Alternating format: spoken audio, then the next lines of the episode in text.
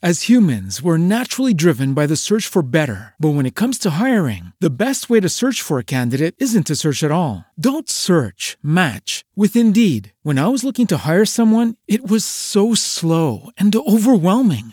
I wish I had used Indeed. If you need to hire, you need Indeed. Indeed is your matching and hiring platform with over 350 million global monthly visitors, according to Indeed data, and a matching engine that helps you find quality candidates fast. Ditch the busy work. Use Indeed for scheduling, screening, and messaging so you can connect with candidates faster. And Indeed doesn't just help you hire faster. 93% of employers agree Indeed delivers the highest quality matches compared to other job sites, according to a recent Indeed survey. And listeners of this show will get a $75 sponsored job credit to get your jobs more visibility at Indeed.com slash podcast. That's Indeed.com slash podcast. Terms and conditions apply.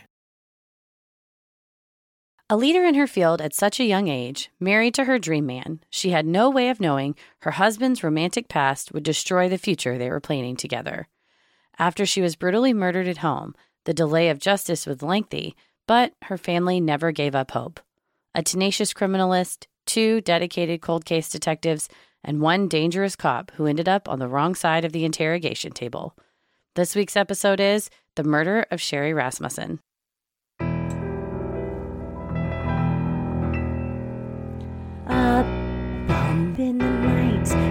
Heart fills with dread. Probably a murderer who wants you dead.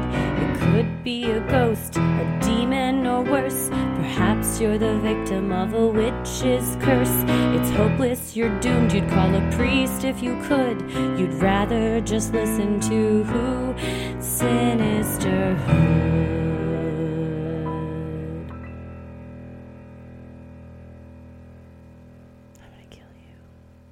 Well, thanks to our Patreon subscribers at the Getting Into It tier for voting on this. Actually, last month, our July episode, we got a split decision. We had a, uh, it was divided between two. We had a tie for the first time. So we covered one last month and then saved this one for y'all this month. That's apparently how we decide tiebreakers.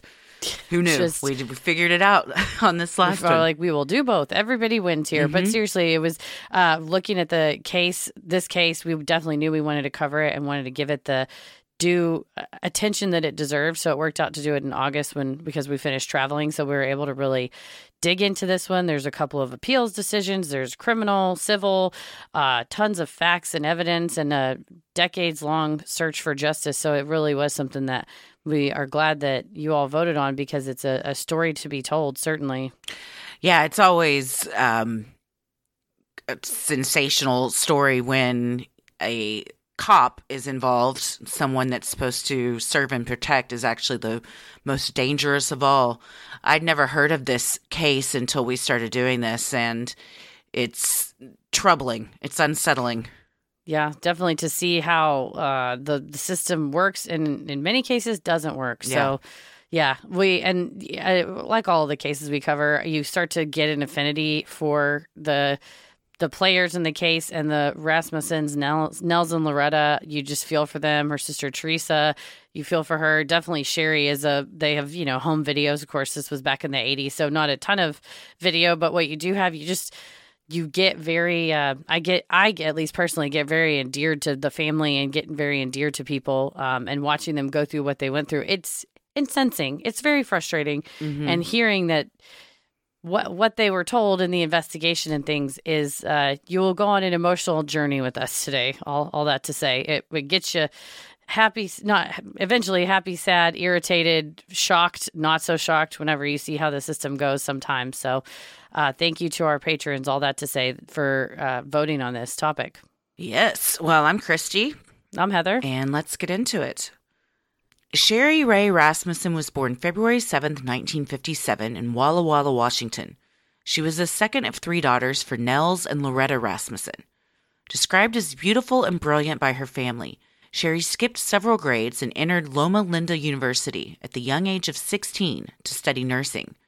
According to her father, she had a goal of elevating the stature of nursing in the country.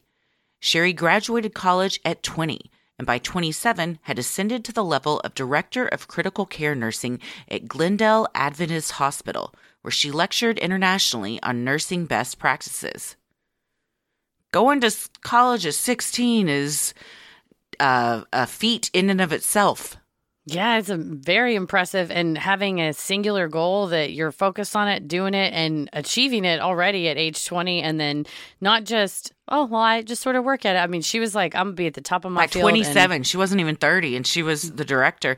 Her dad was a dentist, so she kind of grew up in the mm-hmm. medical you know, in, environment, but they were extremely proud parents as they should mm-hmm. have been. In the summer of 1984, Sherry met 24 year old engineer John Ruetten, a tall, attractive former athlete. According to Vanity Fair, John was just as smitten with Sherry as she was with him. In awe of his new girlfriend, the pair fell in love quickly and deeply. Prior to his relationship with Sherry, John had been in an on again, off again relationship with a UCLA classmate named Stephanie Lazarus. Over the course of several years, from 1981 to 1984, the pair had sex 20 to 30 times, according to court records. Lazarus later admitted John never considered her his girlfriend, and she never considered him her boyfriend. I wonder if that was a one sided uh, labeling uh, of the uh, relationship. By all accounts, I strongly feel that yes, that she was much more into him than her and considered them much more serious. She was very good friends with his family and kept in touch with them even after they kind of went their separate ways, which Oh yeah, his siblings. Yeah, I've never yeah. and his parents. I've never done that with any of my exes. No. So, no. yeah, it was um you know, and as we'll see, I think she was definitely more into him than she he was into her. Upon graduating from college, Lazarus became a Los Angeles police officer. She and John were no longer seeing each other. However, she remained fixated on him for years. For his part, John never mentioned Lazarus to Sherry. This made things awkward when Lazarus decided to throw John a surprise 25th birthday party. That's when Lazarus found out her long term fling had moved on with someone else. Having been close to John's family, a heartbroken Stephanie wrote a letter to his mom, which read in part I'm truly in love with John, and the past year has really torn me up. I wish it didn't end the way it did, but I don't think I'll ever understand his decision. That's yeah. so cringe. Yeah, if you think about, yeah, you show up and it's like a surprise birthday party, and he comes in holding hands with his new girlfriend, and not just any girlfriend. I mean, he's deeply in love with her. They were very smitten with each other. She's very accomplished. They said uh, an article, the Vanity Fair article that did a deep dive into it, said John was just very impressed with her and like with Sherry in general and very proud of her. And so I imagine if you were the girl that he hooked up with that didn't want to ever label it as a girlfriend, didn't want to tell people they're dating, and then now is like very happy to be in this relationship and very proud of who he's dating. I can imagine that hurts even worse, especially when you're trying trying these things, trying to throw him a birthday party, trying to be friends with his family, try to ingratiate yourself in his life, and it's not working. I think that they were definitely dating. I don't think he kept that a secret. I just don't think he was, you know, he wasn't going to marry her. Yeah, that's why they were just like, oh, we just, yeah, we're like all part of the same friend group and we hook up. They were, yeah, that's what she's like. Well, we were never boyfriend girlfriend. We just we spend time together. You know, we go out. I think it's bizarre that he wouldn't have told her that he was seeing someone, especially if he's going to be bringing her to a party she's throwing for him. Yeah, I mean it was a surprise party, so maybe he didn't know what nah, he was just showing true. up at home, and he brings his girlfriend home and is like, "Oh, I didn't know you were throwing this." Yeah, it's uh, very awkward too that she sent a letter to his mom. That's bizarre. Yeah. If I had received yeah. a letter like that, um, I don't know if I would have known what to do with it, and I would die first before sending a letter like that. Do not send a letter like that. Um, I had a friend who was dating a person, they broke up, and then he sent me a letter and was like, "I want you just want you to pass this info on to her." And I was like, "No, we're not doing." I mean, I said, "Hey, I got a letter. Do you want to know what's in it?" And she said, "No." And I was like, "Damn, I, I don't know if I'd have that kind of willpower. I would probably say yes, and then wouldn't I do anything first, with it." I was like, it's the same shit, different day. Yeah, it's just on paper. It's the same shit they've been saying. In May of 1985, John and Sherry got engaged. Since Sherry thought a ring wasn't practical, John gave her a BMW instead. A month later, Lazarus found out about the engagement and was distraught. Upset and crying, she called John and begged him to come over. He agreed, and when he arrived, a still sobbing Stephanie told him she was in love with him. She begged him repeatedly to have sex with her, and despite being engaged to Sherry, John agreed. He later said he did this to give Stephanie closure. Yeah. This guy, I'm just going to say it up top. I'm not a huge fan. Yeah, mistakes were made, and I think in the, he. I think he's looks- just he, he throughout all of this um is doesn't have much of a backbone isn't willing to stand up to someone who's causing problems in his new allegedly happy relationship i mean anyone that says well i had to sleep with my ex for closure what what does that mean first of all No, it- how does that give anybody closure that makes it worse that opens it up more It makes it so much worse. Yes. Well, and I think it either, I mean, I think he definitely should have stood up to her way, way, way sooner. But also, do you also like the attention of women fighting over yeah you? I, that's what i'm saying i don't think i think he um did not do what he should have done in any of these instances and downplayed the severity to which he knew that she was into him and Yeah. began to cause problems with he and sherry yeah, and especially if you're Sherry and you start dating a guy and you're like, he's great. He's a single guy. He's awesome. And you don't know that he very recently has been hooking up. And then during the course of your relationship, hooks up with his ex. That And ha- she has this weird fixation on him that he does not nip it in the bud. It's mm-hmm. like, well, I'll go over there. She's upset and crying. It's like there's two people in this relationship, and it's either y'all two or us 2 but it mm-hmm. ain't all three of us. after the engagement sherry noticed someone following her she told her father it was a woman in disguise Dressed like a boy, according to 48 hours sherry said that the person had eyes that could penetrate you and would make you think that they could see right through you. There was one person she knew with eyes like that Stephanie Lazarus. Sherry's friend and coworker, Peggy Crabtree, told 48 Hours. John's ex girlfriend kept appearing in places that Sherry would go. She couldn't go out to the store or the gym without having this woman show up. Sherry was clearly fearful and unhappy that she just couldn't get this person out of her life.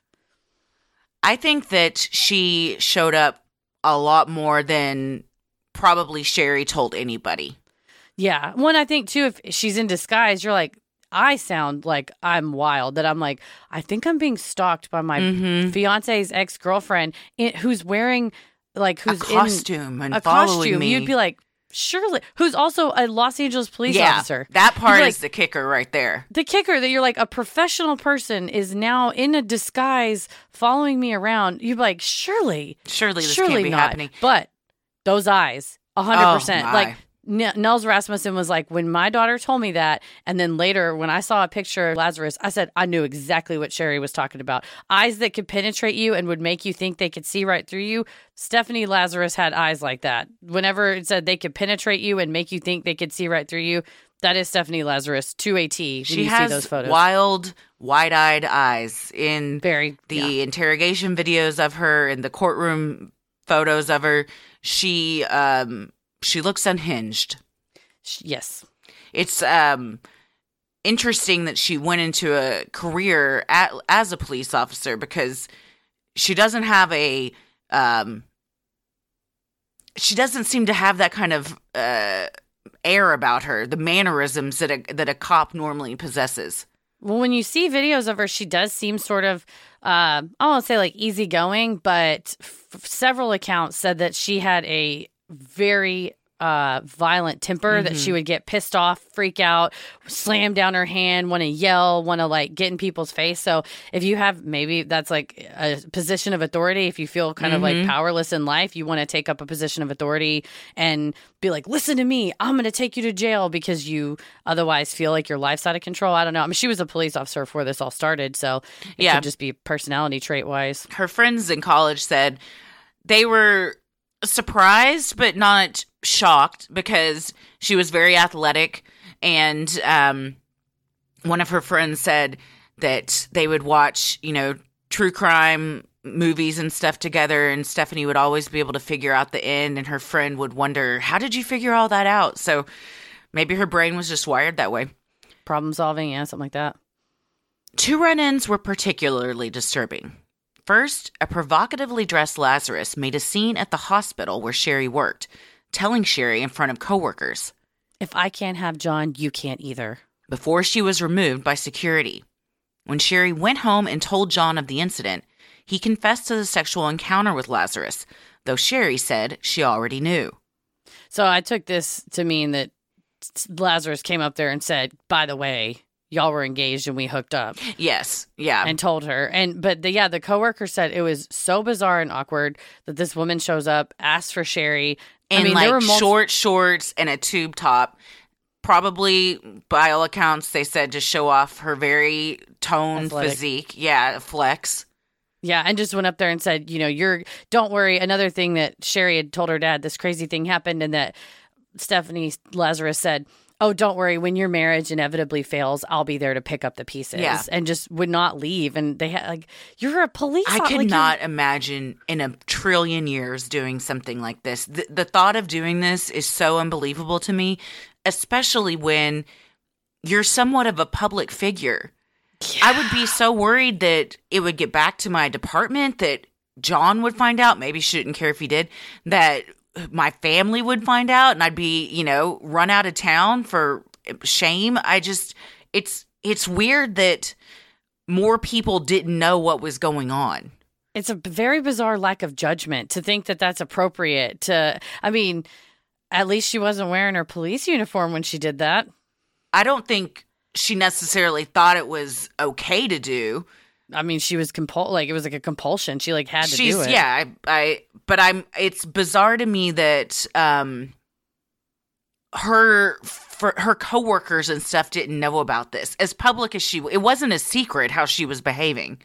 Yeah, like her her fellow LAPD officers. Yeah, I, and maybe some of them were like, you know, cool it. I don't know, but yeah, that was not in anything I read that they were aware. Or maybe she was really good at hiding it, and she just did all this shit on her off days. In another terrifying incident, Sherry arrived home to her condo one night to find Lazarus in her full LAPD uniform standing in the living room area. John was not there, and Sherry had no idea how Lazarus had gotten in. There was a verbal altercation that left Sherry afraid.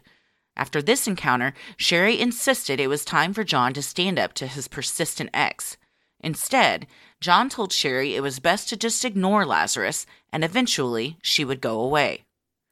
Are you kidding me that you get home and there is a person with a gun and a uniform standing in your living room, and you're like, that did you get? I assume doesn't have a key to their house. So unless you left the door open, I don't know how that got in. I think um, some picking of locks most likely took place. She also, uh, during this time, Lazarus had a roommate that was another police officer. And in later testimony, he said that she would come home and talk about how she he knew of John and that mm-hmm. God, they got engaged. I'm so upset. You know, I mean, it, like his her sounding board essentially. Mm-hmm. So there were at least some friends and coworkers that knew of this relationship and kind of how she felt about it. That's true. And you wonder if she said, I'm going to go over there in my uniform. And if they go, yeah, go do that. Or like, oh, no, don't do that. Because, I mean, this Yeah. is borderline. You're now misusing your position to Oh, yeah. intimidate somebody. I mean, this is like a huge violation of, I'm assuming, of department policy to the point of like, this is violating someone's civil right. You can't come in somebody's house and try to act like, I mean, the implication of being in that uniform is that it's like within the what are you going to do? Duties. Yeah, you gonna Yeah. call the cops? I am a cop. What are you gonna do? That's so scary. Sherry confided in her parents that Lazarus had been harassing her and stopping by her in John's apartment unannounced. Nels was concerned for his daughter and thought John was weak for not doing more to shut it down. I would agree. Hard and Nels agree. and Loretta lived in Arizona, and Sherry and John lived in California. So I'm sure it's frustrating. You're getting calls from your daughter going, "This and this is happening." You're like, "Man, if I was there, I I would this." would-" You know, the parent mode kicks in, right? Like, Nels didn't even he wasn't on board with John from the beginning. He thought that his daughter was too good for him and that she um that he could do she could do a lot better. And then this starts happening and he's like what? You're just going to Mm-hmm. let this ex come in and do all of this stuff? Be, you know, get a backbone, stand up to her, shut it down. hmm Things with Lazarus seemed to cool off after Sherry and John's wedding in November of 1985. They moved into Sherry's condo in Van Nuys, which had been a gift from her parents. The newlyweds spent the holiday season with their families, with whom Sherry was close. That closeness led Sherry to tell her father in early February of 1986 that she had arranged to meet someone to resolve A serious problem. she did not want to discuss with her husband. It appeared Sherry had not told John about all of the run ins with Lazarus, preferring to handle things herself. Yeah, and I think if you've told him she showed up at my job, she showed up at the house, and He's doing He's not- nothing. Yeah, yeah, you're you're, like- like, well, I guess it's up to me to take care of this, which is completely fucked up. Because even if you say Mm-hmm. her something to her, it's not. It doesn't seem like it's going to matter. no, I don't She's- know if it would have mattered if John had said something to her, but it's his place to say something to her.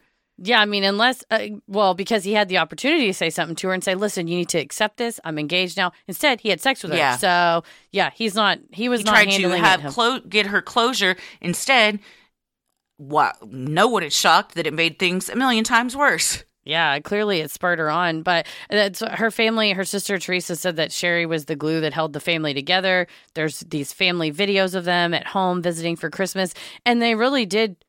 I mean, after this, they're, you know, November 1985, they're married. So by Christmas, he was a full fledged member of the family. And she's like, it's Uncle John and Aunt Sherry, and they're holding a baby. And it's, he's playing this role of like perfect, lovely husband. Meanwhile, Sherry and at least Nels, and I'm sure other, you know, she was close with her sister as well, know that when as soon as they go back to California, his ex girlfriend is going to be lurking around the corner while Sherry's trying to go to the grocery store. Who's to say she wasn't in Arizona? Right? You know, I mean, I don't think no her bounds. her stalking had limits necessarily, state line limits. No, and to the to the extent of watching his car and like I think she was a lot more than what was even documented Mm-hmm. and what Sherry noticed. I guarantee if Sherry noticed some of it, that was she noticed maybe five percent. I bet there was way, way, way more. Yeah, for sure. As humans, we're naturally driven by the search for better. But when it comes to hiring, the best way to search for a candidate isn't to search at all. Don't search, match with Indeed. When I was looking to hire someone, it was so slow and overwhelming. I wish I had used Indeed. If you need to hire, you need Indeed. Indeed is your matching and hiring platform with over 350 million global monthly visitors, according to Indeed data, and a matching engine that helps you find quality candidates fast. Ditch the busy work. Use Indeed for scheduling, screening, and messaging so you can connect with candidates faster. And Indeed doesn't just help you hire faster. 93% of employers agree Indeed delivers the highest quality matches compared to other job sites, according to a recent Indeed survey. And listeners of this show will get a $75 sponsored job credit to get your jobs more visibility at Indeed.com slash podcast. That's Indeed.com slash podcast. Terms and conditions apply. Everybody in your crew identifies as either Big Mac Burger, McNuggets, or McCrispy Sandwich. But you're the filet fish Sandwich all day. That crispy fish, that savory tartar sauce, that melty cheese, that pillowy bun. Yeah, you get it. Every time. And if you love the filet of fish, right now you can catch two of the classics you love for just $6. Limited time only. Price and participation may vary. Cannot be combined with any other offer. Single item at regular price. Ba-da-ba-ba-ba. On Monday, February 24th, 1986, Sherry and John woke up early to start their work week. Sherry normally left for work before John. That day, she was dreading putting on an HR presentation at work. She contemplated calling in sick to avoid the obligation and was still in bed trying to decide what to do when John left for work before her at 7:20 a.m. John arrived at work around 8 a.m. Court records would later state that at 9:45, a neighbor noticed that the garage to Sherry and John's condo was open. Both cars were missing, and broken glass was on the driveway from the shattered patio door above. Around 10 a.m., John attempted to call Sherry at home. She didn't answer, neither did their machine, though he reasoned she may not have turned it on when she left. He called her office, but her secretary said she wasn't there. As she was due for a presentation, he wasn't concerned by this either. Yeah, they had a their standard was whoever's the last one out the door to turn on the machine, but he said routinely Sherry would forget. So it's one of those situations where it truly that's a bad sign because she should have turned it on, but you just kind of go, oh, you just chalk it up like, oh, Yeah. oh, she just probably forgot. Oh, she's not in her office. Oh, she's probably just she's probably at the meeting still. That you just go, it's just a normal day. You would never expect. let me ask you this. If you notice that there was a broken patio door at your neighbor's house, glass all over the driveway, and uncharacteristically, their garage door was open and both cars were missing, would you not call the police? You just go, uh no, I uh I left my garage door open one night, all night, and at like six AM when my neighbor left for work, she texted me and was like, Hey, I just want to make My sure you're neighbors okay. texted me that I left mine open one night. Turns out a bunch of stuff was stolen out of it. I'm glad that she let us know. No way. This was years ago. Like all of our lawn stuff, equipment was stolen out of it. No, we're right by all those evil scarecrows, so but yeah, you should look at you would think if you're absolutely right, you would think that if your neighbor saw that, at the very least just kinda go, knock, knock, knock. Yeah. Is there anybody maybe It's You know, you don't wanna- strange. it's dang- it can be dangerous in some instances if you call for even just a wellness check just sort of depending on that's happened in some cases where a wellness check turns deadly but it, it, if you see broken glass i think that's a sign that uh and if it's, it's broken glass and your neighbor's out there sweeping going oh no i accidentally dropped my bowling ball and it rolled through no but if it's broken and looks abandoned or something's going on at the very least just I don't know, go peek in, see if you see mm-hmm. anything. John arrived home around 6 p.m. that evening, saw the broken glass on their front walk, and noticed Sherry's BMW was missing. The door from the garage to the condo was ajar. Nervous, he went inside and found Sherry on the floor, dead in a pool of blood. Her skin was cold to the touch. She had been hit on her head and face. Her right eye was swollen shut, and her left eye was gazing forward. John checked for a pulse and, finding none, called 911. Yeah, he sort of later described the feelings he had where he saw the broken glass and thought he didn't realize it had come from above. He thought, oh, well, maybe she ran out to do an errand and she hit. Because she had hit something on her car a couple weeks before and, and messed it up. So, yeah. I mean, that's what you would, your brain is just like trying to make connections and make sense of mm-hmm. something, you know, and even when he walked in and saw her lying there, probably as a in disbelief and shock, he thought, why is she on the floor? Is she sleeping? Mm-hmm. And then quickly it was like, oh, no. No, that's blood Yeah, this her, is yeah. this is real bad. And she um was uh, in such a position that she had al- rigor mortis had already set in, and her arms and legs were kind of stiff and sticking up. And she was still wearing her pajamas and the robe from when he left in the morning. Police arrived and investigated the scene. There was no sign of forced entry. Furniture was overturned. Items were moved from their normal positions. A stereo and a VCR were stacked by the door to the garage. A bloody handprint was found next to the panic button of the home's alarm. Immediately, police determined it was a burglary gone wrong. However, the only two items missing were the BMW Sherry received as an engagement gift and the couple's marriage certificate. Uh, step one, I would say this is uh, either a very bad burglary or that was not the reason why someone was there. These are two sentimental items. A BMW I could get if you're like, well, it is The BMW makes car. sense. Yes, The marriage but- certificate, no, and also the uh, item stacked next to the door, indicating someone was gathering things to collect before they left the house and, and stole them. Why would they still just be sitting there? There's Mm-hmm. a TV, there's other valuables, there's jewelry that hadn't Mm-hmm. been taken. So right away, it doesn't appear like it's a bur- burglary to most people, Mm-hmm. except for the LAPD. Yeah. Sherry sustained contusions and lacerations to her hands, mouth, face, head, and neck from fighting her attacker. Neighbors later reported hearing screaming and fighting, but at the time of the incident didn't call police. Abrasions on Sherry's wrist indicated she had been bound with a rope or a cord. She had been hit in the face with the muzzle of a 38 caliber gun and shot 3 times at point blank range in her chest with the same type of weapon. A blanket nearby had gunshot holes and gunpowder residue on its fabric, indicating it had been used to muffle the sound of the shots. The type of bullets used were consistent with those required to be used by LAPD officers at the time. No murder weapon was recovered from the scene. Yeah, and the type of bullets was uh, uh, interesting because the LAPD had a policy that whether it was a weapon issued by the department or a personal weapon purchased off duty totally personally by an officer, the policy was you always had to use the same type of bullet, even in your personal weapon that you're using personally off duty. That is interesting. I, I mean, I guess it makes sense.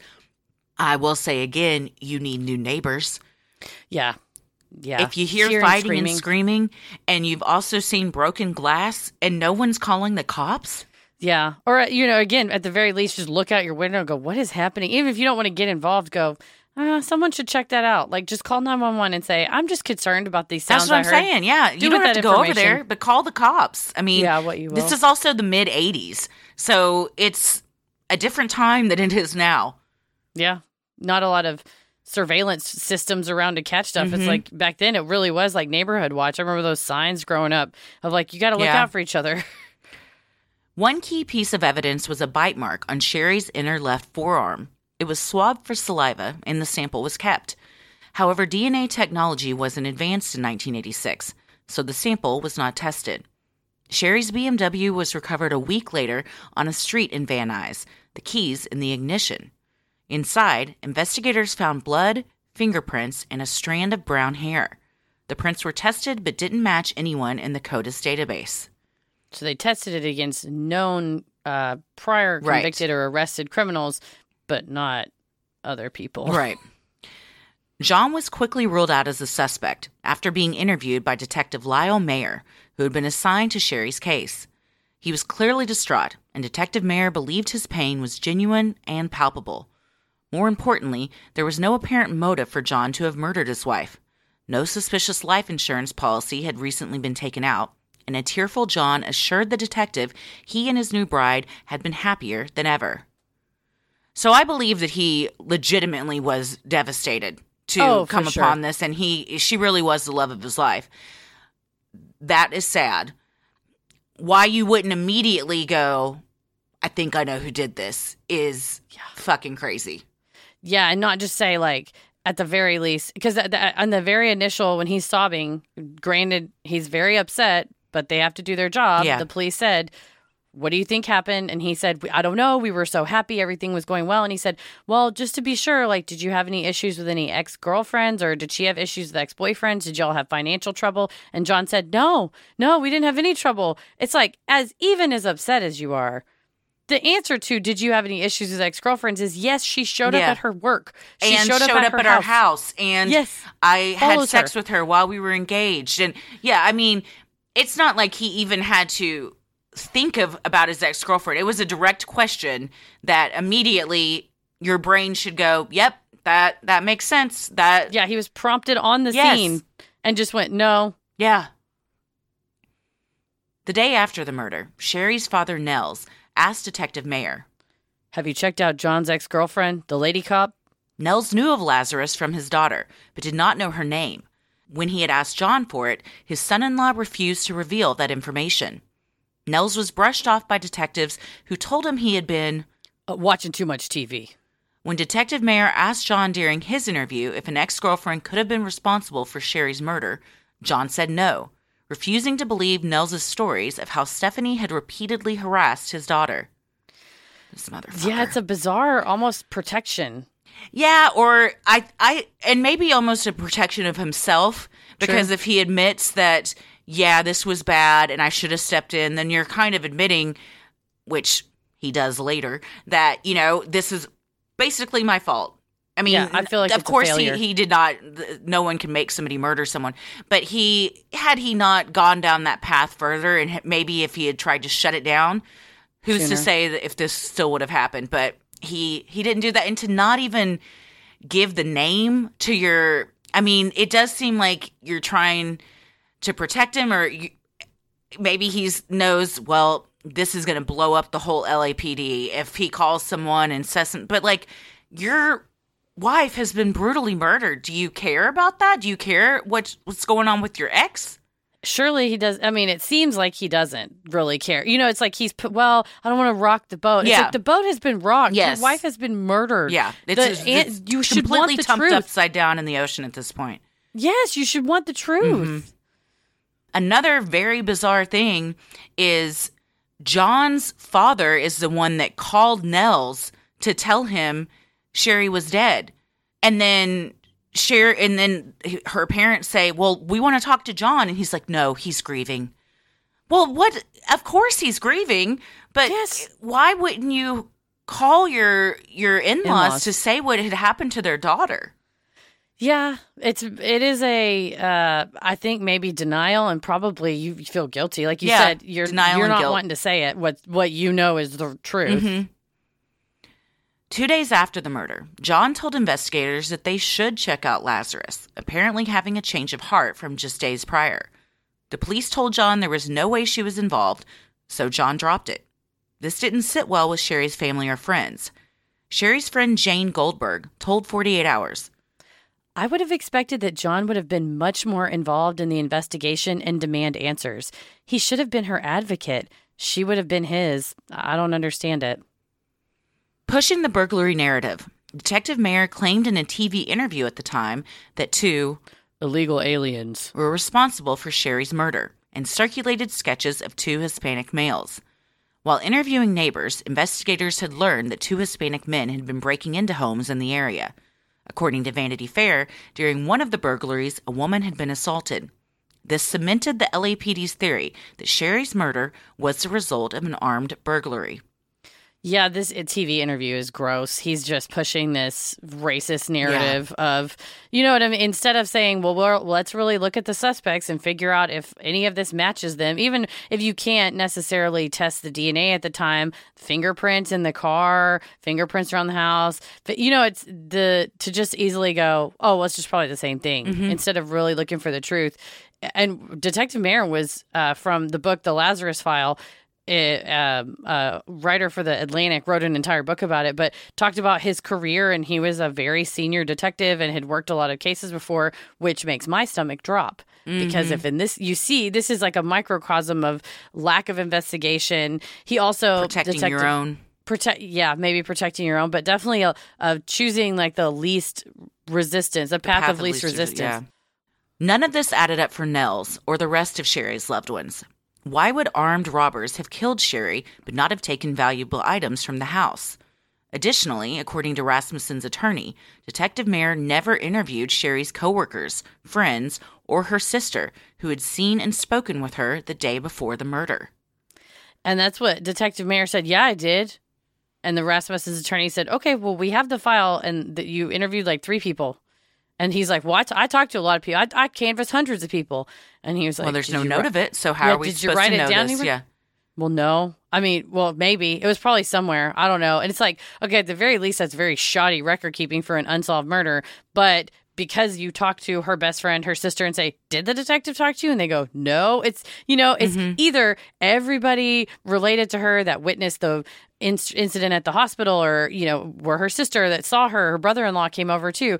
Either they're all colluding together and lying on Detective Mayer, or Detective Mayer's full of shit and he didn't. He went up, open and shut. It was those, you know, those dudes from down the street, and just you know, brush your hands off and go, "All right, I'm done here." even though you have her husband and her father saying you need to look at this we get it's a fellow cop but there's been a lot of instances where she's been harassing her and she had a problem with her they found a bite mark which is usually more associated with uh, female attackers. The hair in the car was long and brown. They had a lot of reason to investigate her but you know she was an officer and a high ranking officer And one, the really sick thing is when you read about how the Rasmussens were treated by the LAPD, and it said at their first meeting that Detective Mayer got into Nels's face and like acted really aggressive towards mm-hmm. him, bumped him, put his hands on him, stood between him and John, and that they said pretty much every single time it was like they were confused because they're like, our daughter was murdered. You're supposed to be helping mm-hmm. solve her murder. Why are you treating us like we're enemies? It was very combative. It was very adversarial. They said at every meeting that the detectives were like irritated with them. They actually impatient. They were sarcastic, critical, openly It reminds me of. Ellen Greenberg. Yes, that they're like y'all. Th- these parents just don't want to accept the truth, and it's mm-hmm. like, or they are. They are grieving, but their way to process their grief is to dig into the facts and circumstances Advocate and for their daughter. Yes, Yes, get justice. logically. As Yeah. any parent would. Yeah, for sure. They literally told Nels Rasmussen they pushed papers off the desk and said, "Well, if you think you're so good, why don't you just take over the investigation?" Okay, give me a badge. give me a gun. I'm done and done. Which way to Lazarus's office? Yes, and I mean to their credit, they didn't just give up. It, I mean, it irritated, pissed them off, but also they said they were so disheartened mm-hmm. because they live again. They lived in Arizona, like Yeah. you're far away, and you're like, "We were supposed to help us. Why are you treating us like mm-hmm. we're such a pain in your ass?" It would be three more years before Stephanie Lazarus saw John again. In 1989, the two met up on a scuba trip in Hawaii. Before the trip, John called Detective Mayer and confirmed he had ruled Lazarus out as a suspect, despite his earlier statements that there was no way she had been involved in his wife's death. Mayer assured John he had nothing to worry about. So, you are uh, have enough self awareness to go. "Hmm, maybe I need to clear this before I go because I know I'm gonna sleep with her. So maybe I should make sure she didn't kill my wife. So you that's all still going on in your head. If you're if you go to the, the links to call them to be like she's not the one that did this, right? That is disgusting. Three years later, you're clear because you're then there's clearly at least some doubt in your mind. Oh yeah. And and then you haven't done anything to push it to and say really by them saying no all that is is someone giving him permission to go sleep with her essentially. I mean you're just it's like when you're like looking for any friend to just give you permission to do something because you want to do it. And you know i mean you have every intention of doing it but you just want to be like well at least i can co- say i cover my bases and i can feel better about myself in this decision. But he knew what he was going on that trip to do Absolutely. Otherwise, why would you make that phone call? And I think because later, or Detective Mayer said, well, nobody mentioned Stephanie Lazarus to me until months later, despite Nels and John, you know, having mentioned it. But of course, like months later, you kind of go, oh, well, if she really was a viable suspect, we probably would have heard about it. We're not going to, they just ignored it. And mm-hmm. then he calls to get the permission. That's, that, that to me just shows his mindset at the time. And it's disgusting that his mindset was not, why am I not still fighting to her to have her murder solved? It is, well, can I just absolve myself that it wasn't my fault and then I can go to Hawaii and hook up? Mm-hmm. Mm-hmm. During the trip, John and Stephanie had sex, as well as a few more times once they were back in California. They eventually went their separate ways, according to Vanity Fair, with John remarrying someone else and Lazarus marrying a fellow LAPD detective. Lazarus rose in the ranks to detective and begun working on the elite art theft unit within the squad. Yeah, I think uh, this was kind of like a last hurrah, I guess, for them, for him. But I think we'll see there's digital evidence that shows she kept thinking about him throughout the years. It's bizarre to me, and you know, there's not a ton of information of what went on between them during this time. If you went to the trouble to murder somebody's wife because you were so obsessed and in love with him, and then you're like, okay, well, three years later, we have sex a couple times, and then, all right, that's it. What Yeah. was, you know, I mean, you know what I mean? Yeah, yeah, it's a no, you're right. It's a very senseless murder, but especially then her behavior in the aftermath of it. She didn't, according to some testimony, she didn't contact John in the days or months after the murder. Uh, Could they be lying? Possibly, sure, but uh, according from all all available information. That immediately after the murder, they didn't talk to each other. That would have been a big red flag for me as John, seeing as how this woman was all up in my ass the whole time I was married, and then all of a sudden, my my wife's dead. It's all over the news, and I don't get a call, a, a condolence call. She says that she, you know, called his family and stuff to say, uh, to give her condolences and everything, but it's um, you wonder was it because she was uh very felt very guilty? Was it you know she couldn't get over what she had done? Was she just trying to bide her time so it didn't look suspicious? I, I would assume it would be the third that you know what you did and inserting yourself would not look good.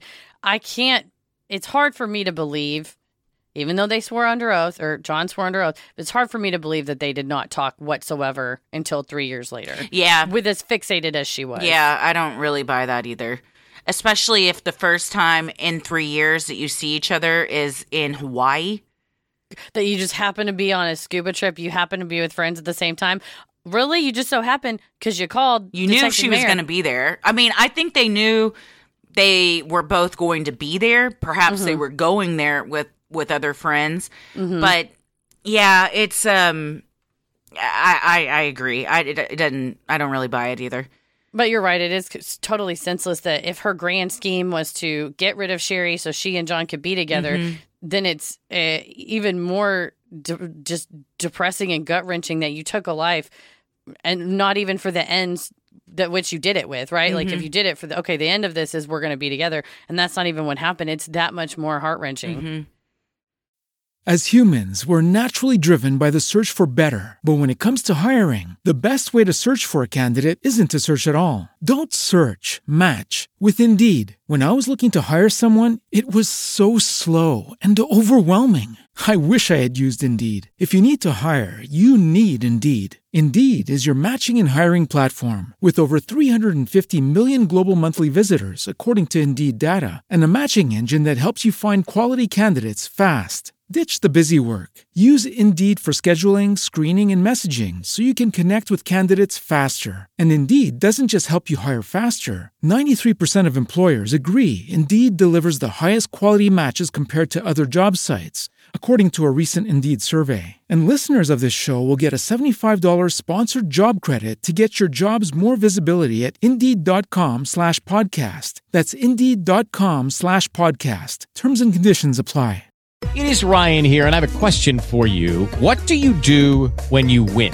Like, are you a fist pumper? A woohooer, a hand clapper, a high fiver. I kind of like the high five, but if you want to hone in on those winning moves, check out Chumba Casino. At ChumbaCasino.com, choose from hundreds of social casino style games for your chance to redeem serious cash prizes. There are new game releases weekly, plus free daily bonuses. So don't wait. Start having the most fun ever at ChumbaCasino.com. No purchase necessary. Group. Void were prohibited by law. See terms and conditions. 18 plus. Grief stricken over the loss of their daughter, the Rasmussens kept pushing for answers. In 1993, they asked for testing of the bite mark DNA, even offering to pay for the testing themselves. But nothing happened until a new cold case unit looked at the case in 2004.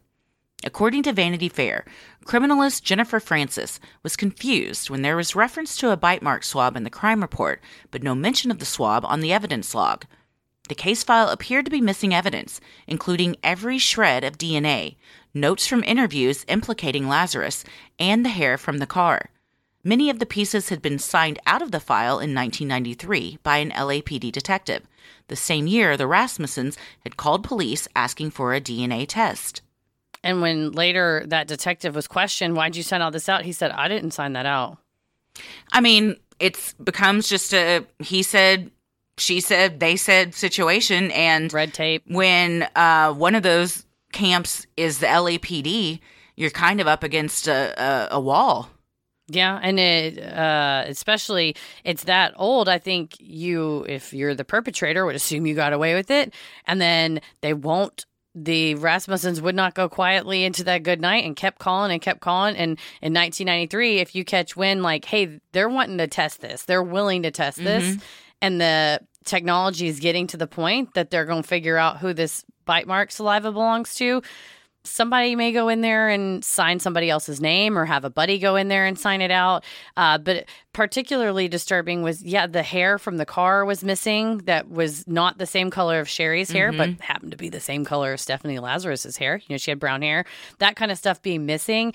And as Jennifer Francis, who's your job as a criminalist, she wanted to, she's on the cold case unit. She wants to solve these things. You think, okay, well, I'll just gather everything and test it. And you go to gather it and you're like, why is the box empty? Mm-hmm. The bite mark swab was found in the coroner's office freezer, where it had been sitting for the past 18 years. After it was tested, the results revealed the saliva belonged to a woman. Still, Sherri's case stalled for another four long years. In 2009, cold case detectives Gregory Stearns and Dan Jaramillo re examined Sherri's case again.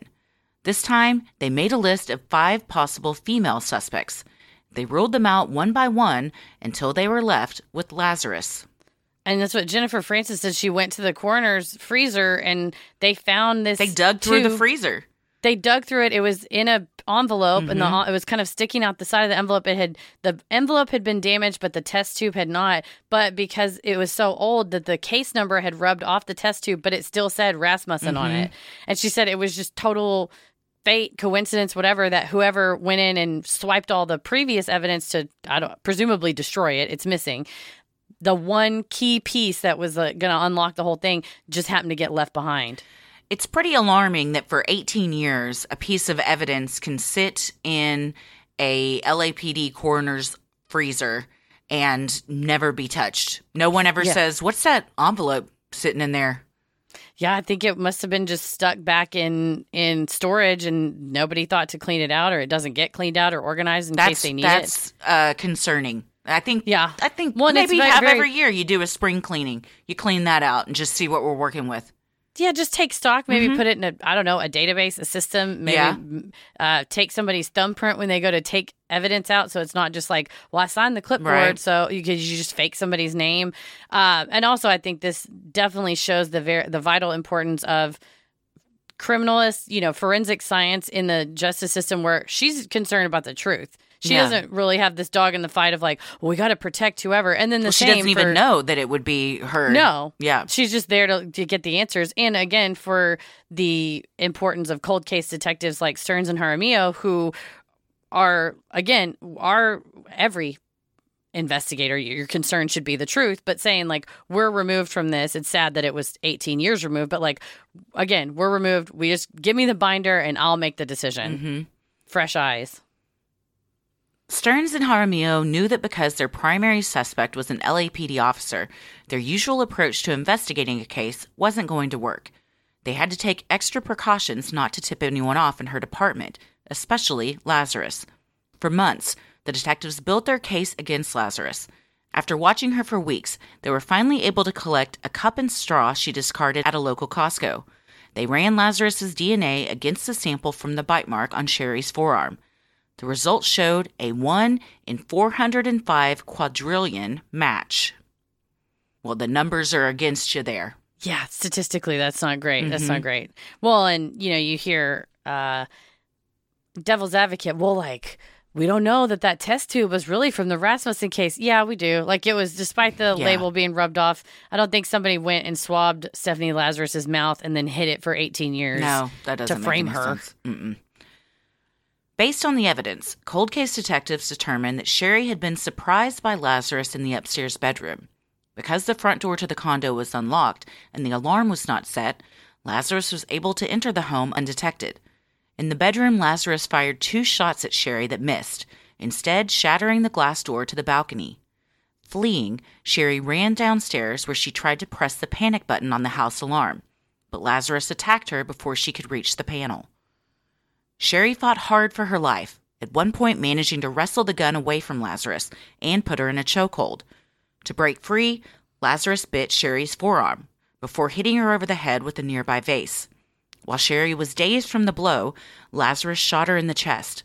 She then grabbed a blanket to muffle two more shots she fired into Sherri's chest. The internal damage of the initial shot would have caused Sherri to bleed out within minutes. It's just so eerie to think of Stephanie Lazarus lying in wait. Yeah, and and that's what I was thinking. She was obviously watching the house to know John had left and Sherri had stayed behind. She knew their schedules. She knew when she would have gone. You know, what I mean, so and who knows how many mornings she had watched and Sherri left before John and she wasn't able to do that.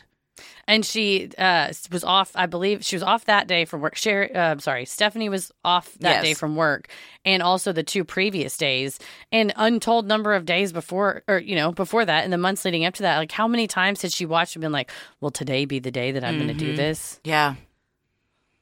On June 5th, 2009, Stearns and Jaramillo lured Lazarus to a secure interrogation room in an LAPD administration building. It was an area that required officers to turn over their weapons, so the detectives knew they could talk with her safely. Stephanie had been brought to the interrogation room under the guise that the detectives needed her help interviewing a suspect in a recent art theft case. When she was led into the room, there was no suspect waiting for her. Instead, she was told to sit where the person being interrogated normally did. The detectives told her they were working a cold case and her name had come up in the notes. In the taped interview footage, Lazarus appears at first to be confused. When Jaramillo asks her if she knows John Ruetten, when Jaramillo asked if she knew John Ruetten, Lazarus was visibly put off but remained composed. She told the detectives that they met in the UCLA dorms and dated for a bit. Suspicious, Stephanie asked the detectives. Uh, What's this all about? Jaramillo said, Well, uh, it's relating to his wife. feigning confusion, Lazarus replied. Okay. As soon as you walk in that room, she's not an idiot. She's a very uh, well decorated police officer, now working in a very elite unit. She's been there for t- over two decades. She knows the drill. When she walks into that room and sees there's no one in here to interrogate, do you think she immediately knew? Well, her, uh, I think the little bit of a radar goes off Mm-hmm. when they say, "Well, just sit over there," because they had a file with them. Yeah. So you might be like, "Oh, okay. Well, we're going to put the she file. out, says, we're you bringing somebody in? And they go, Yeah. Well, we've been working a Kate. You know, I mean, so right from the They jump, she's like, This doesn't seem right. When, but when they say, Do you know John Ruetten? Stomach drop. You know, right then she knows what's going on. And Jaramillo did that on purpose because it's Oh, John yeah. Ruetten. And then he gets her to go, Did you mean John Ruetten? And he's like, Yes, I did. Mm-hmm. And you just answered me. Yeah, it's um, we watched together actually. Yes, we did. The this was our um, first case that we researched part of it at the same Yeah. time in the same room together. the uh, interrogation footage of this, and it's a hidden camera. Looks like one of their. I guess phones wouldn't have had them back then, but it's some kind of hidden camera that's like I kind of at a it- desk angle. yeah, it seems like he had it in something. Like Yeah. maybe, I don't know if it was in like a box or a briefcase or a bag or something because it's a little bit um obscured Mm-hmm. slightly at the for the first few seconds but then she sits back and you can see her whole face Yeah. And she is um on edge from from the second she sits down she's very tense. It's it's very um Like, yeah, she's very jittery, she's nervous, she's in the the uh program that we watched had uh, behavioral analysts and, and psychologists, you know, analyzing kind of the words she said, her facial expressions, her body language, and everything. And it's fascinating to see how someone behaves when they're lying, and then versus because there there are a few times during the course of the interrogation where she does genuinely try and think of something or is honest with something, and you can tell. I mean, even though it it might be subtle, how her demeanor and her speech changes, her body language, the facial expression she makes, all of that changes. And those are things that most people can't control. Yeah. And and they she's feigning these answers Mhm. like, "Oh, I don't know, maybe." But when they ask her something that didn't you see her go, "Oh, yeah, it was this date." Like the, how she really thinks of Mhm. something is her acting is terrible of how she thinks she should act if she was thinking of something, Yeah. which you kept saying while we were watching. You kept going, "She's a professional detective." Yeah, I was I was She's terrible. I was surprised at how poorly she did given the fact that she does what she does for a living. for that long, Yeah. for as long as she did. It's not a rookie cop No, that has yeah. never investigated. She's an elite like unit that is high stakes, high profile cases that she has to interrogate people, and to watch her just absolutely melt in a puddle and yeah, crumble. it's it's she just unravels. It's, bizarre. uh, in the Vanity Fair article. They make a lot of good points of because they, you know, she was not arrested at this point, so she could have got up and left, but she doesn't. And the Vanity Fair article speculates, you know, how would that have looked had she, if she had asked for a lawyer right away, even though she's a cop, she should know. Uh, I need a lawyer, and eventually she does ask about that. But right away, she just starts answering them. But if she hadn't, that would have looked very suspicious. And then that brings up another line of questioning like, why don't you want to talk about this? Why don't you want to answer us?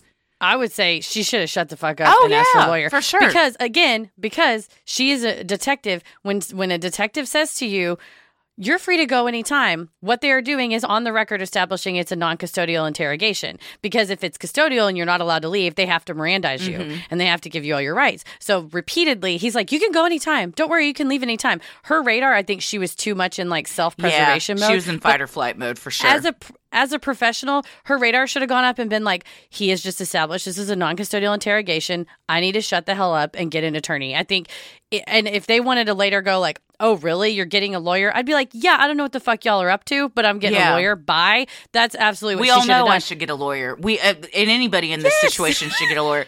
I She's like, say, I'm a cop. We trick people. That's like literally interrogations are tricking people to get them to like to spill on themselves. Like, lady, shut the hell up. I think she thought she was too smart for them. Like, I've gotten away for this long. Yeah, I think that. I think also she was so caught off guard that she really just was up. frantic and, and not thinking clearly. And I think it's a true testament to the good detective work of of uh, Stearns and Jaramillo that they were able to get all of this information out of her. And it because they were they were very polite. They, you know, were like acting like they're on her side for most of it and everything, which is they're all tactics, you know. They want her to stay there as Yeah. long as possible and and so by doing that, she did at times let her guard down. At times she even, you know, they would kind of go back to the buddy buddy cops that we are, you know, she would kind of give a nod and a wink like y'all are going to tell me what this is about, right? You know I mean? So she mm-hmm. thought they were still kind of on her side for a lot of it. As humans, we're naturally driven by the search for better. But when it comes to hiring, the best way to search for a candidate isn't to search at all. Don't search, match with Indeed. When I was looking to hire someone, it was so slow and overwhelming. I wish I had used Indeed. If you need to hire, you need Indeed. Indeed is your matching and hiring platform with over 350 million global monthly visitors, according to Indeed data, and a matching engine that helps you find quality candidates fast. Ditch the busy work. Use Indeed for scheduling, screening, and messaging so you can connect with candidates faster. And Indeed doesn't just help you hire faster. 93% of employers agree Indeed delivers the highest quality matches compared to other job sites, according to a recent Indeed survey. And listeners of this show will get a $75 sponsored job credit to get your jobs more visibility at Indeed.com slash podcast. That's Indeed.com slash podcast. Terms and conditions apply. Hello, it is Ryan, and I was on a flight the other day playing one of my favorite social spin slot games on chumbacasino.com. I looked over the person sitting next to me, and you know what they were doing? They were also playing Chumba Casino. Coincidence? I think not. Everybody's loving having fun with it. Chumba Casino is home to hundreds of casino style games that you can play for free anytime, anywhere, even at 30,000 feet. So sign up now at chumbacasino.com to claim your free welcome bonus. That's chumbacasino.com and live the Chumba life. No purchase necessary. Group. Void prohibited by law. See terms and conditions. 18 plus. So it it shows that even though it was 18 years later, there are detectives out there that are willing to put in the work for this, and even if it mm-hmm. is a LAPD officer you're busting, they're yeah, they're going to then do just it. say like, "Well, I'm not here to protect y'all. I'm here mm-hmm. to serve and protect the public. Like we are a team. I get it. But if one of you has cold blooded murdered someone, we're doing what is right here. And you're right. They did a very effective job of saying, "Oh, you know how it is. Like Yeah. your name's just coming up. We just got to clear your name. You know, we just we just got to run down. yeah, they Like, said we didn't want to come do this at your desk because we didn't want you know any suspicions to go up or anything. So He's they like, were acting like gossips." we're doing this for you. We're we're we're being the nice guys. Meanwhile, for you know four months prior, they had been just coming up with an airtight case that was so secretive that her name was not even written in any files. I believe they referred to her as number 5 mm-hmm. because they didn't want anything getting leaked. They didn't want her to have any kind of a heads up to have answers prepared. And obviously it worked because she was completely caught off guard. And it's very obvious in the interview that she was. And you're right, especially having Jennifer Francis go, yeah, the DNA evidence is missing. Mm-hmm. I know their red flags went up and was like, oh, people are watching this case, or at least had been in the past and meddling with it. Like, we've got to keep this totally under the radar. So, yeah, they caught her. The footage, if we'll link it in the show notes, watching her uh, Struggle. unravel. Yeah, it's um it's very cringy. Over the next hour, the detectives took turns asking Lazarus questions. Repeatedly, Stephanie feigned confusion, surprise, and bewilderment at their questions. When asked if she knew Sherri Rasmussen, Stephanie acted as if she had no idea, making exaggerated facial expressions to try and sell her answers. Oh, well, let me think. God, it's been a long time ago. Throwing her hands up, Stephanie declared, I, I may have met her. Jeez, you know? Uh, Most people, when asked that, would either say yes or no. Yeah, or just go, I know John was married. Yeah. I, and yes, I met her. I don't know if it was before or after they w- were married, but we met in person for mm-hmm. sure. Because it's like that's so provable. There were people at that party, you idiot. There were people at her at her hospital. There, you know, I mean, John knows that you met her. They can call Yeah. John, and and also as a detective, you know that you're not asking any questions you don't already know the answers to.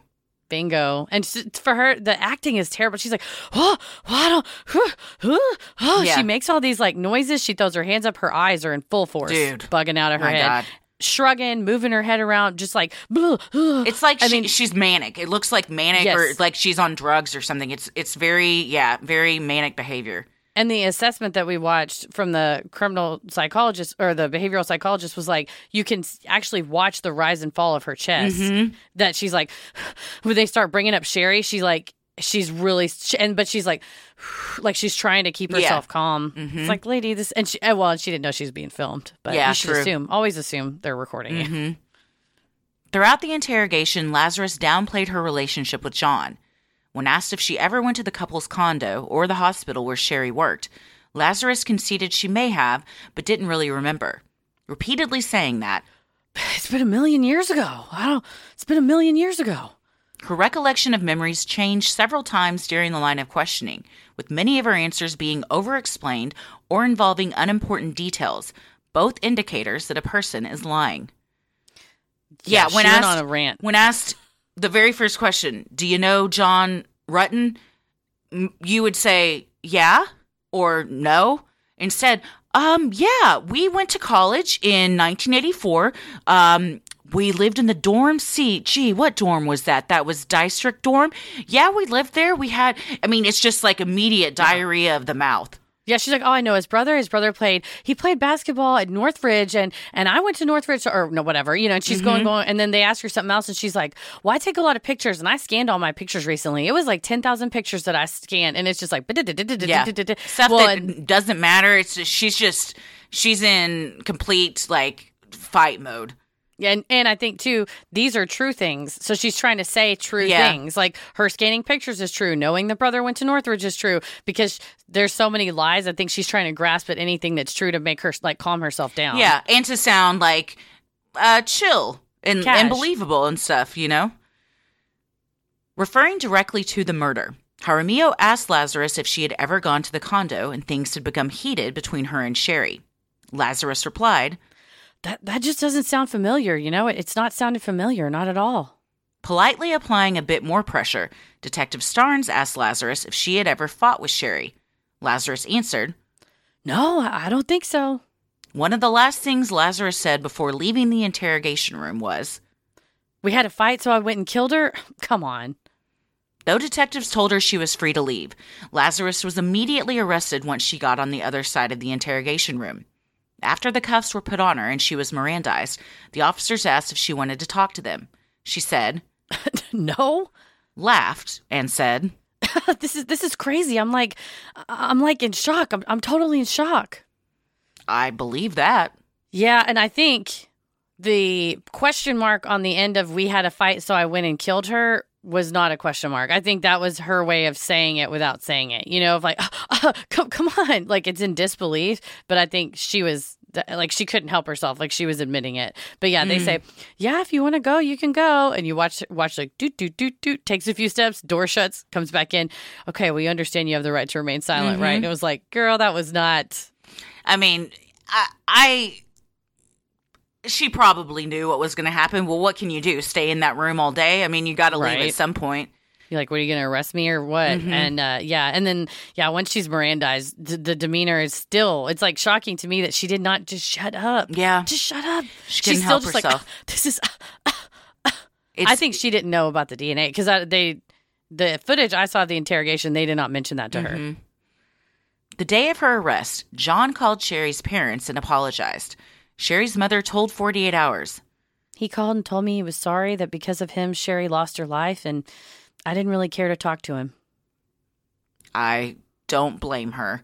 You couldn't call either. to tell me she was dead, but now we find out what we all knew this whole time that this woman was responsible, and you knew from the beginning that she was a problem. Yes. And again, that guilt, that decades Mm-hmm. long guilt now that you know you did not do all you could do on the front end to stop her. And then after the murder, he did not do all he could do. Like uh, her friend Jane Goldberg said, not never once acted as her advocate. Mm-hmm. Not to mention, uh, several years before this, he had slept with her multiple times. Yeah. Uh, in, be- in the in between period. Mm-hmm. Yeah. On December 18th, 2009, Stephanie Lazarus was indicted on charges of first degree murder. Lazarus tried to get the charges against her dismissed, arguing that she was prejudiced by the negligence of the LAPD waiting so long to investigate her. The court was not convinced, and her trial began in early 2012. Yeah, you can't use that corruption as as a protection of yourself. I imagine she's going to do whatever she can Oh, to, yeah, to get out of this, as are her attorneys. The prosecution had much more evidence than the bite mark to place Lazarus at the scene of the crime. On February 29, 1984, Lazarus had purchased a Smith & Wesson 38 caliber gun, the same gun used in the murder. Conveniently, she had reported it stolen to the LAPD 13 days after using it to kill Sherri. Jurors heard testimony about Lazarus's visit to the hospital to harass Sherri. A fellow police officer testified that Lazarus had showed her lock-picking tools and bragged that she had learned how to use them. Despite her attempts to downplay her relationship with John, the jury also heard how Lazarus repeatedly wrote about her fixation with him in her journals, lamenting one day she Didn't feel like working. Too stressed out about John. she made no journal entry describing her gun supposedly being stolen. Yeah, she wrote about him repeatedly in her diary. Wrote about how she stalked his car. Wrote a note for him on the car. Sat and watched, Why? Waiting for him to come. Do you know how many note. times we have found the journals of a murderer and they document it all? Why Yeah. are you writing all this shit down?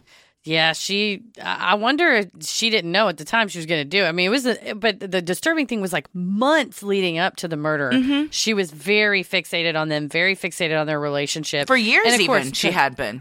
Oh yeah, and just try to downplay it. Of course, later of like, oh well, we just casually dated. It was like, no, you're obsessed to the point of Mm-hmm. bothering his parents, watching his car. St- and again, she wrote about the one time she stalked his car out. There's untold times Oh, that she probably stalked Yeah. them. After deliberating for three days, on March 8th, 2012, a jury of four men and eight women found Lazarus guilty of first degree murder with use of a handgun. The court imposed a sentence of 25 years to life for the murder, plus two years for the weapons enhancement. Lazarus attempted to appeal, arguing again that the time between the crime and her being charged had prejudiced her. She also argued that the search warrants for evidence in her home were overly broad. On July 13, 2015, the appellate court unanimously upheld her conviction. And then the California Supreme Court refused to hear that appeal, which essentially means it's final. So, yeah, I mean, you throw everything you can at the appeal to try to get off, but uh, I think they were particularly weak arguments. And also, even if you did argue that, that you don't want to dig into, well, why did they take so long to investigate you? Is it because your buddies were in there? I wondered Right. if the more she pressed it, the more you're going to start implicating fellow officers that may have helped or that she had even if, the, if even if even if nobody helped her cover it up that if she had used their names and committed crimes in furtherance of trying to cover you know whenever those the evidence got signed out in 1993 by you know detective smith if it wasn't really him that she went in and signed somebody Right. else's name like eventually they let it go So what does that mean? Like what does that mean that how how did the time it being so long, how would that prejudice her? That her uh, her appellate attorney argued that she would she if she had been accused at the time she would have been able to remember where she was that day and Okay, time got it. provide receipts for where she was tell you know be able to interview witnesses his argument was I don't know what I was doing on February Right. 28th, 1986. How would she how is she supposed to know aside from, you know, the diaries or whatever? And she had no diary entries those days. So she at the very least didn't, you know, write her own confession in there. And also just saying like all the pertinent witnesses, the evidence could have been tested, the fingerprints could have been tested, things like that. That the argument was because she wasn't made a suspect until 2009 that the time that had passed, she didn't have a meaningful opportunity to defend Mm-hmm. herself. I disagree that the search warrants and so did the Court of Appeals that the search warrants were overly broad. It literally was just like any possible writings that Yeah, could involve John phones. and when they searched her because they're like well the crime was in 1986 why would you search her computer well they searched her computer and found that she had googled john or searched him online like three times over the course of several years Mm-hmm. just proving like she knew him she was fixated on him so i think it was relevant During this time too, I mean, she had obviously gotten married to another officer, but they also adopted a daughter. And she was with her daughter at that Costco when and they were having a snack when she threw out that cup. So it's for several reasons that's upsetting that a, a convicted or now a convicted murderer could have gotten away for so long and, and adopted a child, but also mm-hmm. that kid's lost their mom now. yeah and, uh, again just because this was not properly investigated at the mm-hmm. time it was just brushed off and the rasmussens were told they were crazy mm-hmm. The Rasmussens sued the LAPD and 100 John Doe officers, who they alleged had orchestrated a cover up. The court determined the Rasmussens had waited too late to file their lawsuit, and that the deal they had previously made to drop their federal civil rights claim barred their further pursuit of the matter. Their suit against Stephanie Lazarus for wrongful death proceeded, with the trial court judge ordering Lazarus to pay them $10 million. The judgment was affirmed on appeal. This is really sad. So the Rasmussens tried to sue the city of Los Angeles, which is of which the LAPD is a part, and they initially claimed three things. They claimed a state law civil rights claim that because there was a cover up by the LAPD, they were denied their civil right of being able to meaningfully pursue their daughter's killer in civil court. They filed uh, the same lawsuit. It was a federal civil rights claim, which is a, called a 1983 action. It's a federal statute under which you sue uh, governmental agencies that uh, violate your civil rights under the color of law, like under as part of their official job. And then because again, it violated their civil rights by not being able to pursue their daughter, daughter's killer and they were suing Stephanie Lazarus for wrongful death. So initially, the city of Los Angeles said, well, you know, cause of action number two is actually federal. So we think we should remove this to federal court. So it got removed to federal court. And I believe that the statutes of limitations, the some of the procedural things weren't as friendly in federal court. So the Rasmussens didn't want to be in federal court. So as part of an agreement with the city of Los Angeles, they said, okay, well, we agree to uh, we're going to drop, dismiss with prejudice our federal civil rights claim. So that means with prejudice, we can never bring it again in order to get this back in state court. So they made this deal. Well, then they get in state court. It goes up through at state court. Then the city of Los Angeles, they amend their complaint and they say, okay, well, now we want to still claim number one that this under state law they violated our civil rights but we also want to claim under state law intentional infliction of emotional distress like by covering this up you have purposefully harmed us like emotionally and fraudulent concealment by hiding the evidence you know uh, destroying it whatever the dna uh, the uh, hair from the car and things like that. Well so then the city of los angeles says okay well, those are all state law claims. Uh, the civil rights claim, intentional infliction, and fraudulent concealment, those are all state law claims. And all of those have a two year statute of limitations. So your whole entire case is time barred. Sorry, bye. And the court said, yeah, we agree. We hate it. We hate it's super sad to us that there's a two year statute on these things. But these instances that you're alleging, and the last run in that they had physically with the LAPD, where again they were told they were a pain in the ass and annoying and please go away, was like 1998 or 1996, something like that, late 90s. And so the court said, even if we take everything in your complaint to be true, the last time the LAPD was shitty to you was in like the late 90s. So two years after that, your statute, you should have filed it by then. I strongly just and, and said your case is dismissed you're done so you can't sue the city of los angeles as humans, we're naturally driven by the search for better. But when it comes to hiring, the best way to search for a candidate isn't to search at all. Don't search, match with Indeed. When I was looking to hire someone, it was so slow and overwhelming. I wish I had used Indeed. If you need to hire, you need Indeed. Indeed is your matching and hiring platform with over 350 million global monthly visitors, according to Indeed data, and a matching engine that helps you find quality candidates fast. Ditch the busy work. Use Indeed for scheduling, screening, and messaging so you can connect with candidates faster. And Indeed doesn't just help you hire faster. 93% of employers agree Indeed delivers the highest quality matches compared to other job sites, according to a recent Indeed survey. And listeners of this show will get a $75 sponsored job credit to get your jobs more visibility at Indeed.com slash podcast. That's Indeed.com slash podcast. Terms and conditions apply. Step into the world of power, loyalty, and luck. I'm gonna make him an offer he can't refuse. With family, cannolis, and spins mean everything. Now, you wanna get mixed up in the family business. Introducing The Godfather at ChumbaCasino.com. Test your luck in the shadowy world of The Godfather slot. Someday, I will call upon you to do a service for me. Play The Godfather now at ChumbaCasino.com. Welcome to the family. VGW Group. No purchase necessary. Void where prohibited by law. See terms and conditions. 18 plus. That I, I disagree, and you see this issue with civil litigation claims in the criminal justice system when there is some type of corruption cover up, wrongful conviction, or in this case, no conviction at all for 20 years. That I think, and policy wise, I think we should have a statute of limitations that starts running the date of discovery. Because I think to me, it's unfair to tell the Rasmussens, well, you should have known that this corruption was happening and you should have sued in the 90s when you didn't even know that mm-hmm. there that she you had an inkling that it was Stephanie Lazarus, but you didn't have a conviction that it was Stephanie mm-hmm. Lazarus, or even just an arrest that it was Stephanie Lazarus, and you could then prove fraudulent concealment, intentional infliction, and civil rights violation.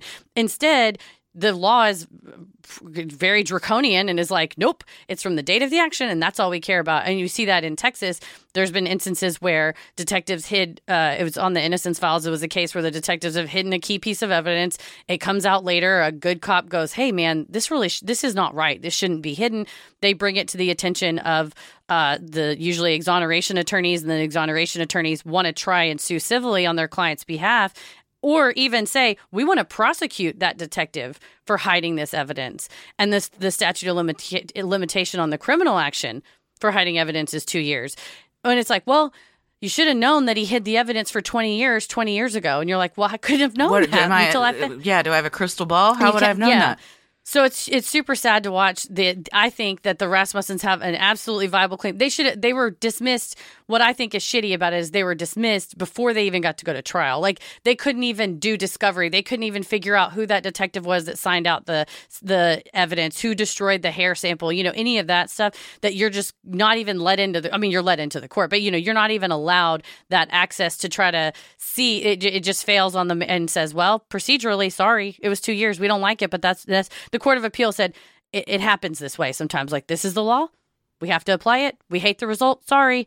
And so, in my opinion, I think we should have laws that say the statute of limitations whenever there's an underlying the case is the whole po- the whole creation of the case is because somebody hid something that then the statute starts on the date of Right. discovery. No, I think that makes sense. LAPD criminalist Jennifer Francis, who had discovered the lost swab, also tried suing the department. She alleged corruption regarding this case, as well as the Hillside Strangler and the Grim Sleeper cases. In a 2019 trial, a jury found that Francis had suffered no harm and found in favor of the police department. In 2022, an appeals court upheld the jury's decision. Well, how shocking. Yeah. I mean, I can't say I'm surprised by any of this. They're all going up against the LAPD. Yeah, in the city of Los Angeles, and They're all in bed got- together. Yeah, they got good attorneys. I think the you know the argument was well she's suing because of this corruption but she's still and and she said you know i would bring up these facts from these cases and i was told don't look at that. Don't worry about that. Hide that. Don't don't look into that. And she was saying that because of that she felt like her career suffered. Well the argument was that she was still promoted. She was still doing well but that doesn't mean that there was no corruption. I think she, i think she was just a real good criminalist and was just doing very well at her job and was getting promoted but then also was pointing out this corruption. And so the again it's like this tricky technicality of the law that like she couldn't show that she was harmed by bringing up this corruption so therefore she lost in court but I don't think that's that's not the same thing as saying there was no corruption, there was no issues. There was no harm. cases. The people Yeah. that are being harmed aren't the ones that are in court.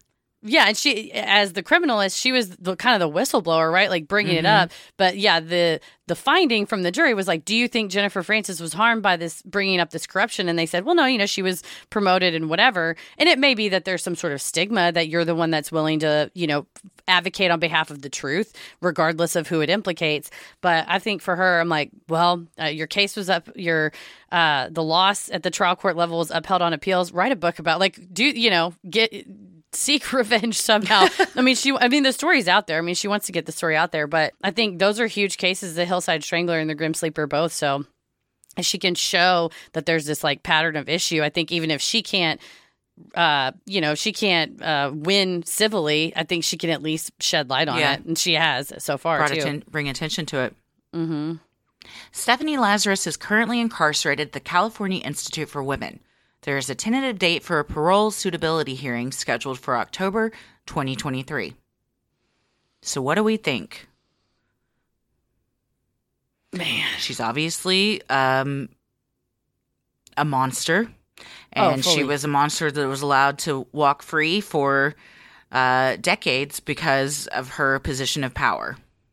And it's, you know, great that she got convicted, great that she's in jail now. I think justice delayed, though, still is that she got to hook up with John in Hawaii. She got to adopt a daughter. She gets to go shopping at Costco with her daughter. She and have got her to live her life. Uh, She got to live Sherri's was life. cut way short. Yeah. Yes. Meanwhile, the Rasmussens are gutted, absolutely Mm-hmm. devastated at the loss of their daughter. And to know Nels, day one, day Yeah. one, he said, talk to that lady cop Mm-hmm. and to get brushed off.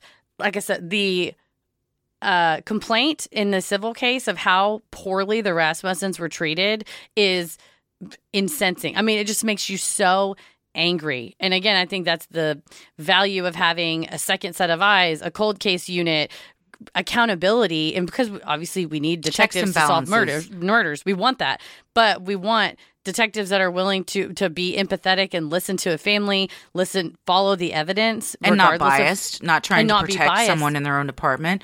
Yeah, and say like my ultimate person that I'm protecting or the person I'm who, for whom I'm working is the victim here. Mm-hmm. And you see with Stearns and Jaramillo and Jennifer Francis, they did that. When you get a crew like that that says we're here for the truth.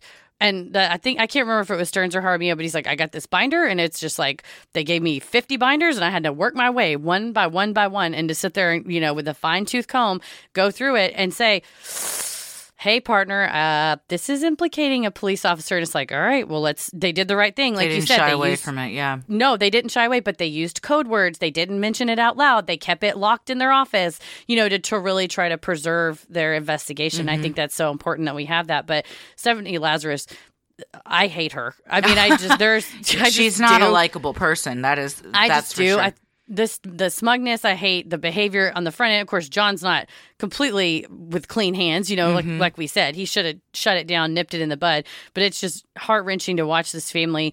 It made me uh, think in some ways of like the Kristen Smart case, where Mm-hmm. for so long you have the cops going, "Oh, y'all are crazy. What are you talking about, Paul? Who? What do you mean? Whatever." And it finally took the new sheriff, like twenty however many years later, to go no, I'm I'm going to look into every single possible outcome and see. And then it's like the family was like, "Well, we knew from day one, and we've been telling you." And it's no like it takes someone far enough removed that Mm-hmm. they're not going to personally be affected or ruffle feathers because they didn't Mm-hmm. know the person to come in and and clean up shop and it, it should never be like that you shouldn't have to wait decades to get justice when the evidence from the beginning was showing you pretty clear cut what was Yeah. going on here And even if they couldn't test the bite mark for DNA back then, I think there was other sufficient evidence finding her weapon, looking at the hair inside of the car, testing the fingerprints in the car, and things like that. That I think could have, even though the DNA was a slam dunk.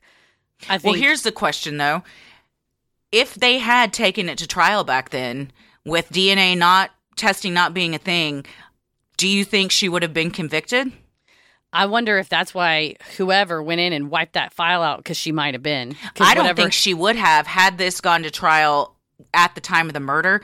I think I don't think she would have been convicted and then she would never have been in jail. If that was her hair, I think she might have been. Based on her pattern of behavior and how she was acting, and the journals existed at the time. If Mm. her hair was in there, and if she had uh, some physical, like, you know, because Sherri fought, Yeah, they didn't ever look at her to know if she had any bruises or anything. Could you have taken her to- tooth impression? Yeah, I think with it- dental impressions you could have matched that up for sure. things like that. Yeah. Yeah. There's maybe, but you're right. It would not have been the slam dunk that it is now. Mm-hmm. And I don't know what the development of DNA testing was in the late 1980s. If you could at least, or if it would have degraded the sample so badly, to just say, like, oh, it was like type A blood or whatever, you know, something. Mm-hmm. I don't know. Or at least know it was a female. Yeah, yeah. I mean, they knew very. They knew not early on, but um, fairly quickly that it was a, a female, and still push that narrative that it was uh, two Hispanic men, which is very. Um, who was it that the mom that said she Sherry went missing? Papini. Yeah, yeah, yeah. yeah, Another- it made me think yeah, of that as well. Yeah. I'm just trying to scapegoat. Yeah, and Uh, it's sad that of all you know, I mean, with these cases, we're like, oh yeah, this reminds us of this case. Oh, they blamed Hispanic people just like this other case. It happens so much that Mm-hmm. we cover these cases and you see these commonalities through all of it, and you're like, Mm-hmm. what? It's very disheartening and can be overwhelming to be like, well, how does anything get solved? How is how is justice ever served? Because you know this seems to be kind much more common than it should be. Well, and I think that's a really good point. Is that when you do see these commonalities and we do feel disheartened about something, then I think taking from the commonalities, okay, then what policy initiatives Mhm. are we concerned about that could fix that? And like you said, it shouldn't take somebody a cold case detective 25 years removed from the case but maybe if you say okay well we have a policy this this is a new detective their only job is if anything isn't solved within a year he's the she is the fresh set of eyes they're the Mhm. fresh set of eyes that's going to look at this and just say that way it's not 25 years removed. You know, Mhm. it's long enough that you've had time to investigate, but clearly if you're not making any rounds, you're overwhelmed. There's new crimes coming in every day. This is like a relief pitcher that's just going to come in and take a look. I think there's probably some ownership and some emotional part of like, what's my case? I don't want anybody else to Yeah. look at my case. But you have to get your ego the fuck out of there because it's not about you. It's about solving it, keeping people safe, and giving justice to these families. So Mhm. when you see that commonality of like, oh, it's similar to Kristen Smart or it's similar to Sherry Papini, where you need that third party set of eyes to go like, oh, I don't think it's those. Just because two Hispanic men did, you know, rob a house up the street, let's not pin this murder on them and then let a murderer walk free for 30 years. Yeah. Yep. I agree with everything. Well, well, thank you to our Patreon Yeah. uh, subscribers at the Getting Into It tier for choosing this case. Um, it was definitely had a lot of elements in, in it that that uh, make for a fascinating case and also just a case study in what what's going wrong and uh, what we can do to fix it. We love providing Sinisterhood to you at no cost, so if you like what you hear, consider supporting the show by donating to our Patreon. We're a small operation, creating the show for you by researching, writing, recording, and producing it ourselves. Any amount is sincerely appreciated and helps offset the cost of making and hosting the show. As a thank you, you'll also get some sweet perks like ad free episodes, a Sinisterhood sticker, membership to our exclusive Patreon Facebook group for those in the Ruling the Airwaves and Getting Into It tier, a special shout out on the show, a monthly bonus minisode. The August minisode is the TikTok conspiracy of Bebop and BB, and patron exclusive video and audio content, including Am I the Asshole, relationship advice, Judge Christy, Dear Sinister, true crime headlines, and so much more. And patrons in the Getting Into It tier are also able to vote on a bonus content segment each month that they would like to see us live stream. You are listening to this on Wednesday, August 31st. Our next live stream is tonight. At 8 p.m. Central, we're doing a JustNoMIL, which is mother in law. So it's uh, horror stories about uh, people's interactions with their mother in laws at 8 p.m. Central, August 31st. From Reddit. Yes. Which always has the best stories. You also have the fun perk of access to our Discord server, where you can connect with other fans in real time and discuss the latest in true crime, share personal ghost stories, or just post adorable pictures of your pets. We hop on occasionally and we host monthly Q&As on Crowdcast where you can ask us all your burning questions. For patrons not in the US, you have the option to pay in pounds or euros, saving you the cost of the conversion fee. Annual memberships for all tiers are also now available. Those that select this option will be rewarded with a free month of membership. For more details on all of this and specific member tiers, visit sinisterhood.com and click Patreon on the top banner. And make sure you stick around after our sign-offs to hear your shout out. So many of you have been tagging us in pictures of you sporting your sweet Sinisterhood merch. Keep those pictures coming. I recently was wearing my Don't Tell Me to Calm Down racerback tank top, and I love it. The fabric is fantastic. very soft. And. I feel like a bad bitch in it. And you know what? I wear the shirt of the band I'm in. No shame. If you want some cool swag like t shirts, mugs, totes, and even clothes for your kiddos, visit sinisterhood.com and click shop on the top banner. The best thing you can do to help us grow is like, review, and follow on Apple Podcasts, Spotify, or wherever you listen to your podcast.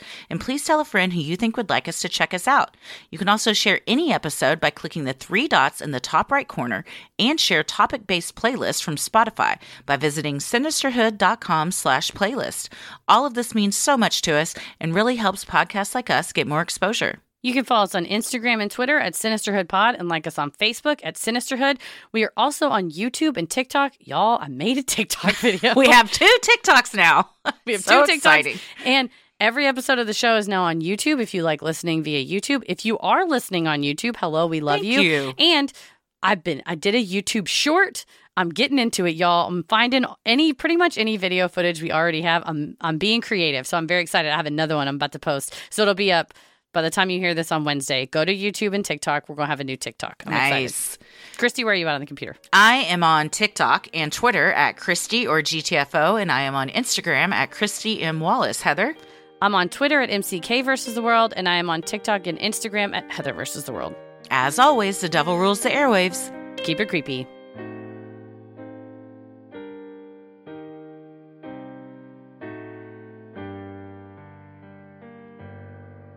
Hey, everybody. Thank you so much for supporting the show on Patreon. Here are your special Patreon shout outs Katie, Cynthia Hayes, Heather T, Janelle Amonette, Kara Sims, Aaron Roberts, Debbie Sampson, Brittany Sexton, Nicole Smith, Ashley Walker, Haley Heil, Marie L., Selena, Deanna, Melissa Rennert, Christina Imbergia, Dak Crack, Misha Cullum, Stephanie Christensen, Sarah Nowak, Lauren Birch. Thank you all so much for supporting the show. We hope we pronounced your names correctly. We sincerely appreciate all the love and support. Stay safe, stay healthy, and keep it creepy.